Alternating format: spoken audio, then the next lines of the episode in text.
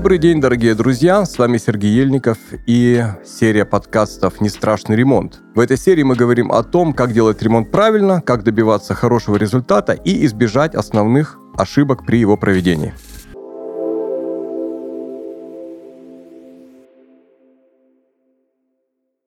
Сегодня у нас в гостях Григорий Назаренко, человек, который сам себя называет частным специалистом по электромонтажным работам. Но вот то, что я слышал от своих друзей и коллег, находясь, э, э, готовясь к этой передаче, это, конечно, ну, такой полубог в области электрики, потому что не существует таких проблем в области энергообеспечения дома или квартиры, которые Григорий не мог бы решить. И если тема нашего подкаста – это не страшный ремонт, то для того, чтобы было совсем уж не страшно, конечно же, нужно думать и об энергообеспечении тоже. Григорий, здравствуйте. Здравствуйте. А, мы с вами поговорим о том, какую роль играет электрика в современном доме, в современном ремонте, что люди делают неправильно и на что им нужно обращать э, внимание тогда, когда они электрифицируют свой дом. Вот не могли бы вы сказать несколько слов а, о том, а, есть ли какие-то типичные ошибки, которые совершают люди в отношении электрики тогда, когда они собираются делать или уже начинают делать ремонт? Ну, первое, что хочу сказать, это специалист должен заниматься электрикой. Именно тот, который занимается только электричеством. Не тот мастер, который делает сегодня электрику, завтра сантехнику, послезавтра шпаклюет стены. Ну, а что, что можно сделать э, в электрике неправильно? Я, в принципе, могу поменять лампочку. Мне кажется, я могу вполне себе прикинуть, что вот здесь у меня должна быть лампочка, вот тут у меня должен быть выключатель, где я могу, где я могу ошибиться. Что ну, специалист может сделать не так? Во-первых, э, электрика это опасно. То, что если человек не знает, куда лезть и что, какие провода трогать, то лучше не лезть, потому что может ударить больно током, и будут какие-то последствия негативные. Ну да, я понимаю. Ну а если говорить о, о планировании, да, вот допустим человек вот начинает делать ремонт, он приходит к вам и говорит, Григорий, я хочу сделать ремонт, я слышал, что вы хорошо разбираетесь в электрике. Помогите мне, пожалуйста, э, сделать так, чтобы у меня электрика вся в доме нормально работала. Вот э, с чего вы начинаете? Работаете ли вы вместе с дизайнером по интеграции электрики в дизайн-проект? Или вы делаете этот план самостоятельно? Как вы приступаете э, к составлению плана электрификации квартир, если к вам пришел клиент, который собирается делать ремонт? Первое. Если у человека нет никакого проекта от дизайнера, где расположены выключатели, светильники, розетки, то мы проходим с клиентом по его квартире, по дому, прорисовываем на плане расположение всех светильников, всех выключателей, всех розеток. Также я интересуюсь э, у клиента, где он хочет разместить что, и, допустим, советую ему что-то сделать, что я уже знаю по своему опыту, где это будет удобнее расположить, как это будет практичнее выглядеть. То есть все начинается с плана? Да. А скажите, пожалуйста, есть ли какая-то разница э, между электрификацией а, квартиры и частного дома? И если да, то в чем эта разница состоит? Разницы особо нету. То есть, э, в принципе, план...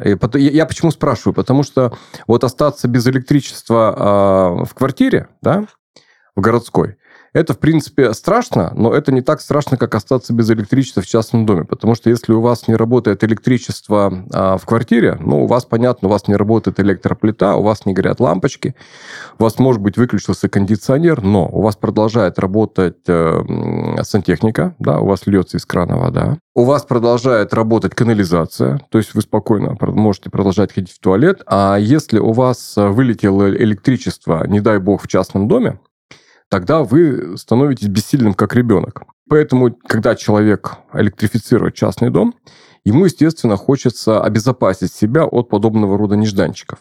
Ну, не знаю, вот чисто интуитивно, мне кажется, что когда человек строит частный дом, он к электрике должен относиться, ну, поскольку он более уязвим, да, он относится к этому более как бы щепетильно и более тщательно, чем собственник городской квартиры.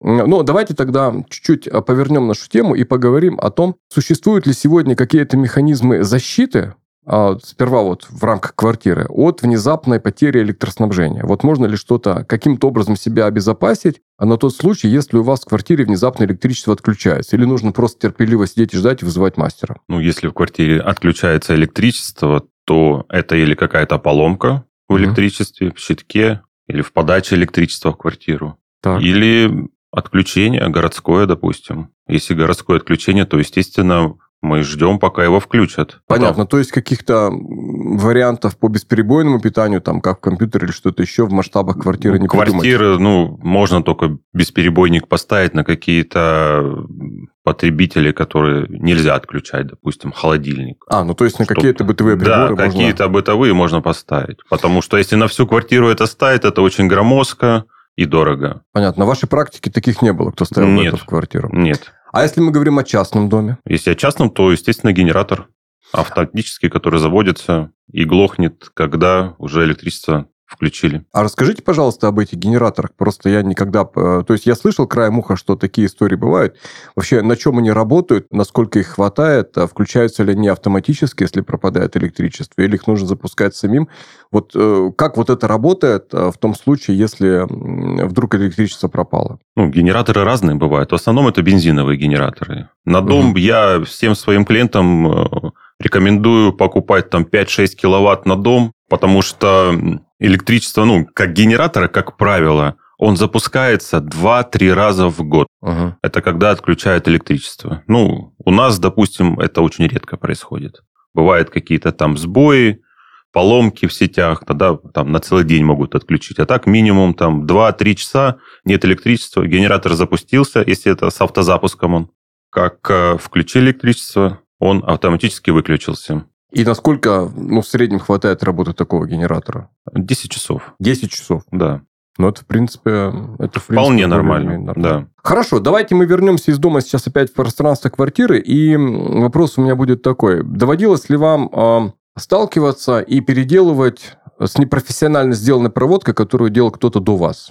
Если да, то в чем этот э, непрофессионализм заключался? Или это редкий случай, которых сейчас не бывает? Часто такое бывает, очень часто. Как это выглядит и в чем это проявляется? И какие риски это несет для хозяина квартиры? Риски, пожар. Это, это, если, это если будет замыкание? Да. Так. Ну, не замыкание, а просто сколько раз встречалось плохие скрутки, плохо скрученные провода, плохой контакт между проводами, автоматы не выбивает при этом случае. Угу. Но вот эта сама скрутка, где скручены плохо провода, они постепенно греются. А скрутка это что такое? Где, в, в каком месте это находится? Это может находиться, это может находиться, допустим, под потолками уже закрытыми а, кор- то есть коробки. Это, да. это даже не видно. Это э, даже глаз. не видно, да. Угу. Это даже не видно будет. Или, допустим, в щитке. Так. Плохие контакты, плохо затянуты провода, провода начинают греться, автоматы при этом не выбивают, начинает вонять э, проводкой, специфический запах. И через какое-то время провода обгорают и пропадает электричество, допустим, в какой-то комнате или полностью во всей квартире. Ну, такое очень часто встречается, что приходится вот такие вещи переделывать. Это некачественная скрутка провода, некачественная протяжка болтов в автоматах. Ну, что это вызывает все вот такие последствия негативные. Ну да, это, наверное, а, коварство этой ситуации в том, что этого не видно сразу. Этого не видно сразу. Это происходит со временем. По чуть-чуть греется, остывает, греется, остывает. А потом у меди или алюминия происходит разрушение. Они просто угу. становятся ломкими, и от вот этого постоянного нагрева, остывания провода лопаются, и пропадает электричество, допустим, во всей квартире или отдельной комнате. И приходится вскрывать, искать, где это все случилось. И, как я понимаю, когда такие вещи происходят, скорее всего, это именно человеческий фактор. В да? основном, да. В основном только человеческий фактор. Потому что я не знаю, скорее всего, э, те материалы, с которыми работает специалист по электроснабжению, с которыми работает энергетик, электрик, скорее всего, эти материалы, они с точки зрения качества примерно все в одном уровне или есть какая-то разница? Нет, примерно все, все одинаковое но все зависит от правильного монтажа этих материалов. То есть, в принципе, можно брать электрику китайскую, можно брать электрику якобы немецкую или на самом деле немецкую, разницы никакой. Самое главное, как она смонтирована. Ну, смотря на что мы смотрим. Если это розетки, да, просто например. розетки, тут уже это окончательная точка электрики. Ее всегда видно. Его качество, конечно, есть и ужасного качества, которое начинаешь крутить болт в этой розетке, затягивать провод, а он начинает прокручиваться. Mm. Вот такие вещи, конечно, сразу нужно убирать и выкидывать. Потому что плохая протяжка болта в розетке говорит о том, что он будет греться. Он начинает нагреваться, начинает плавиться провод, начинает плавиться сама вилка. Кошмар какой. Да. Ну, может, видели вилка, допустим, один конец ее оплавленный. Почему? Мгм. Потому что внутри розетки плохо затянут провод, и он начинает со временем ее греть, саму вилку. Это начинает вонять, плавиться, может сгореть. Ну, так и до пожара недалеко. Да? Понятно. Эм, Вопрос следующий. Сейчас у нас постоянно растут цены на а, энергоснабжение, на электричество, на ЖКХ. Вот. И если раньше, например, люди не обращали практически никакого внимания на то, сколько они платят за электричество, я не могу сказать, что и сейчас люди как-то активно на это смотрят, но все равно этому стали уделять чуть больше внимания, чем раньше. И, ну, это так же, как с отоплением. Мгм. Вот раньше люди, даже в частных домах, если они отапливают, тем более, если они отапливают дома газом, они практически не смотрят э, на то, сколько они платят. Ну, смотрят скорее вот интереса ради, потому что там цены такие достаточно щадящие. Но тоже начинают смотреть. Например, вот у меня коллега а, в, не- в нашем садоводческом товариществе недавно окна поменял и стал за отопление платить а по итогам зимы процентов, наверное, на 20-25 меньше, чем раньше, хотя он всего лишь поменял п- там стеклопакеты с обычных на мультифункциональные. Да? Ну, для него это такая милая, но, может быть, не слишком существенная, но все-таки приятная прибавка к ежемесячному доходу. И то же самое можно сказать, наверное, и об электрике. Да? Люди стали обращать внимание на то, сколько они платят за электричество. С вашей точки зрения, вот, эм, во-первых, самые главные пожиратели энергии, самые такие энергоемкие бытовые приборы в квартире и в доме, которые потребляют больше всего, это какие? Есть такой миф, например, я не знаю, миф это или нет, что и самый, вообще, э, самая большая угроза семейному бюджету с точки зрения расходов за электричество – это утюг. Что никто не потребляет так много, как утюг. Вот. И какие существуют сейчас э, технические способы уменьшить потребление электроэнергии? Может быть, э, какие-то системы управления освещением, да, или управления электроприборами, или что-то еще. Вот скажите, пожалуйста, о главных пожирателях да, электроэнергии и о том, а, какие существуют сегодня способы снизить расходы э, на электричество в домашнем хозяйстве, неважно, в квартире или в доме. Ну, первое, пожиратели – это чайник. Чайник, Да. обычный электрический чайник. Обычный электрический чайник потребляет киловатт-полтора примерно электроэнергии. Так. Дальше это духовка электрическая. Если, Мгм. ну, часто и пользуетесь. Ну и какие-то отопители, имеется в виду батареи, Конвекторы. электрические конвекторы, тены какие-то, которые воду греют. Очень много потребляют э, бойлеры, смотря сколько литров. Если большой бойлер, если вы постоянно пользуетесь водой, то постоянно идет подогрев. Тен работает постоянно. Допустим, он Мгм. там 5 часов в день работает, а потребляет он там 2-3 киловатта в зависимости от э, объема самого бойлера. Это такие большие потребители. Ну, нам как бы от них избавиться нельзя, приходится ими пользоваться. Ну, это, как правило, в загородных домах, потому что бойлеры ставят, насколько я знаю, в квартирах только на тот случай, когда Да, отключают когда эле- отключают э, э, отопление. отопление, да. Мгм. ГВС, когда отключают, да. Понятно. А какие существуют технические способы сегодня решения, инструменты для того, чтобы снизить ненужные траты э, энергии, уменьшить его, уменьшить ее? Уменьшить, ну, это только ну, замещение, допустим, освещения на светодиодные какие-то источники света. Допустим, э, установка датчиков движения на улице, чтобы лишний раз ночью всю ночь не горел свет, а он только включался, когда вы выходите на улицу. Может быть, какие-то реле, которые управляют теми же конвекторами, тем же отоплением, если это отопление электричества. Не, ну Я- если, если это какое-то отопление, естественно, там э, изначально должны быть э, реле, которые включают, отключают э, тены нагревательные, чтобы они работали. Говоря, вот говоря о том, сколько люди платят за электроэнергию, у меня тоже у приятеля в загородном доме был такая, была такая история. У него э, затянулся проект газификации, и 1 ноябрь ему добрые строители поставили какой-то электрический котел и сказали, что вот э, у тебя будут батареи точно так же греть, как если бы у тебя был газ, но поскольку у тебя газа нет, то вот ты вот хотя бы там месяц поспи вот этим вот котлом. Очень удобно, говорят. Не надо никакие конвекторы никуда ставить, ничего не надо делать. И у него дом где-то, наверное, квадратов 220, да, большой такой достаточно. Вот этот дом в ноябре позапрошлого года в Московской области у него отапливался этим электрическим котлом. Потом, когда он перешел на газ, он понял, как это хорошо, когда ты самые холодные месяцы платишь там 2-3 тысячи рублей. Потому что за тот ноябрь он заплатил почти 50. Да? Да. Потому что его никто не предупредил, что существуют вот такие вот энергорасходные истории, как вот этот котел, с которым, да, действительно удобно, у тебя просто работают батареи, у тебя, у тебя ощущение, что ты живешь э, во вполне себе комфортном доме, никакой опасности нет. И действительно нет, пока не придет такой счет. Поэтому здесь кто предупрежден, тот вооружен. А хорошо, я понял. То есть, э, по большому счету, необходимо, наверное, использовать не столь мощные приборы, да, ну, конечно, вести учет, Вести учет. Да, учет это обязательно. Вести учет, потому что если вы увидите, что... А из-за чего, кстати, вдруг может э, Допустим, вы не повышаете уровень своего потребления да, электроэнергии, то есть используете те же самые приборы, что обычно в обычном ритме, и вдруг увидите, что у вас повышается, повышается уровень энергорасхода, да, счет стал больше.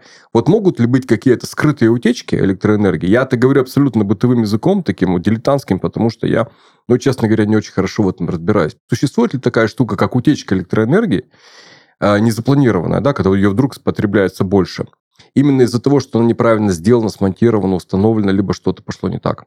Или это миф? Можно сказать, это миф. Скрытый, если вы отключили все автоматы, все потребители, а у вас идет какое-то потребление, то это поломка самого счетчика. А. Хотя часто такое случалось в моем опыте, когда я приезжал на объект и просто видел, как счетчик бешено крутил, накручивал киловатты, хотя ничего не было включено. Это чисто поломка счетчика электроники его. Такое тоже бывает. Бывает, там в два раза начинает он быстрее работать. Тоже поломки. Несколько раз такое было. Меняли счетчик, специально ставили второй счетчик, чтобы угу. доказать человеку, чтобы он увидел то, что один счетчик крутит в два раза быстрее, другой счетчик крутит правильно. Интересно. То есть, а если мы подводим итоги, то у нас получается следующее. Главная ошибка, как я понял, потребителя при электрификации своей квартиры или своего дома является отсутствие плана. Да. Когда человек а, не может сказать, где у него будут светильники, соответственно, он не может сказать, а, где у него будут розетки, где у него будут выключатели. Как правило, люди думают каким образом? Они думают, ну ладно, вот я сейчас здесь все, все сделаю, да, вот, а потом я посмотрю, куда я что воткну. И в итоге, конечно, это выходит человеку боком, потому что потом оказывается, что просто так э, ему э, электрику не сделать. Ее нужно программировать, скажем так, с самого начала. Конечно, лучше, лучше все прорисовать с самого начала. Потому что потом, когда уже начинаются какие-то отделочные работы, это, конечно, выходит намного дороже. Ну да, я могу сказать, что здесь, наверное, это лучше делать еще вместе с дизайнером. Да, да, да. Очень хорошо, когда у человека есть э, дизайн-проект полностью. Квартиры, там, дома, где уже указано, какой выключатель включает какой свет, какую группу освещения, где находится розетка, где розетка для телевизора, где розетка для интернета. Ну, ну да, сети, да, все эти сети лучше проложить изначально чтобы потом уже было удобно и все работало быстренько, без всяких Ну проблем. да, если это загородный дом, э, это еще целая куча вопросов при планировании. Конечно, конечно, конечно. Ну, освещение на улице, все эти выводы на улицу, на ворота, на замки, управление этим всем. Так что тут по загородным домам много моментов, которые нужно проработать заранее, чтобы все провода, допустим, щитовая у нас находится в доме. Угу. Из дома нужно вывести все, допустим, на улицу, осветить двор, Э, запитать ворота, там домофон провести на калитку, выводы какие-то на внешнее освещение. Видеонаблюдение, наверное. Видеонаблюдение, конечно, да. Вот эти все моменты нужно продумывать. То есть для того, чтобы ремонт был не страшным, для того, чтобы строительство было не страшным, необходимо а, сесть, все продумать, хорошо прорисовать и в идеале, если у вас схема электрического а, снабжения, электропитания, электрификации вашей квартиры или вашего дома, она будет разработана вместе с дизайнером. Потому что дизайнер учитывает еще и такие вещи, даже, например, как расстановка мебели будущей. Да, да, естественно, потому что заставить диваном розетку или выключатель, это, конечно, будет неприятно. Ну, это, кстати, да, это просто вот какой-то бич, потому что э, и у меня самого, и у многих моих друзей и коллег эм, эм, были такие истории, когда ты начинаешь ремонт и думаешь, так, вот в прошлый раз у меня не хватало розеток, сделаю я их много. Угу. Вот, и ты делаешь их много, но потом, когда у тебя дело доходит до мебели, до расстановки диванов, или тебе диван не тот подарили, не тот у тебя оказался, тебе его подарили родственники, а ты его не, не купил, да? Либо просто у тебя не было никакого представления о том, где он быть. Ну, короче, розеток не хватает, и вот опять появляются эти удлинители, которые портят весь вид и расходятся да, по всей... Да, да, да. И ну, кстати, по, по выключателям сейчас есть хорошее решение, тоже беспроводные выключатели. Если нечаянно что-то заставили, что-то убрали, как-то закрыли, неудобно расположили, там за дверью выключатель, реле, которое ставится в то место, где стоит старый выключатель, uh а сам выключатель э, просто тоненький, аккуратненько клеится на стену, на маленькой батареечке, которая работает до 10 лет. И решается это все очень часто с этим сейчас сталкивался.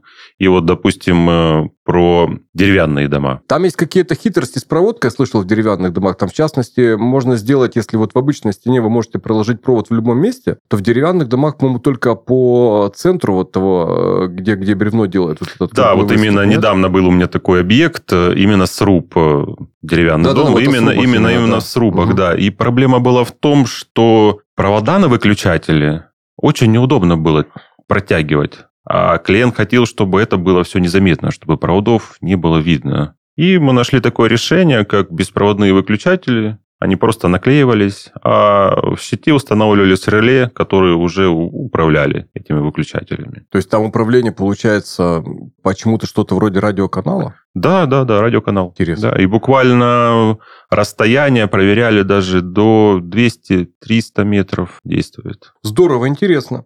То есть необходим план, необходима тщательная прорисовка, в идеале вместе с дизайнером, необходимо желательное представление о том, где у нас будет стоять мебель.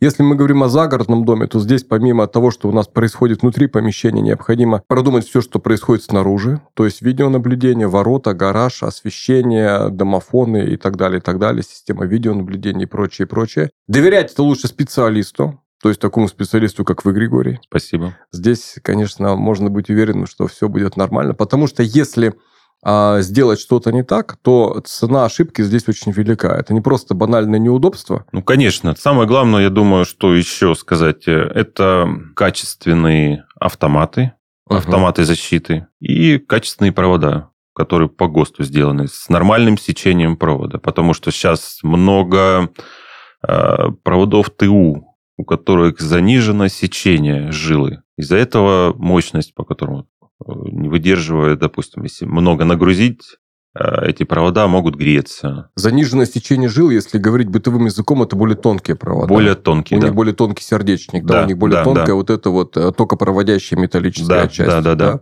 да, именно так. То есть, все-таки есть разница в материалах? Материал конечно, конечно, конечно, обязательно. Провода обязательно, обязательно. Автоматы и провода. Автоматы вот... и провода, да. Потому что это тот материал, который скрыт у вас уже в стенах, угу. под потолками. Его никак не поменяйте, чтобы не разрушить ваш ремонт. Ну да.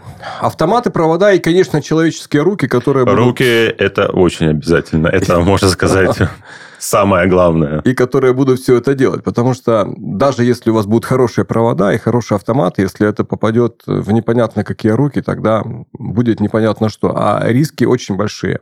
Риски большие. Если да. вы ошиблись в цвете обоев, это болезненно, но а, можно переклеить в крайнем случае. Да? А здесь просто на кону стоит жизнь человека, его здоровье, безопасность и риск наступления таких вещей, как пожар, например. Да, да. да. И это, конечно, очень, очень неприятно. Хорошо, у нас в гостях был Григорий Назаренко, частный специалист по электромонтажным работам. Мы вместе говорили о типичных ошибках, которые часто допускают потребители, когда думают или делают электрификацию своей квартиры или своего дома.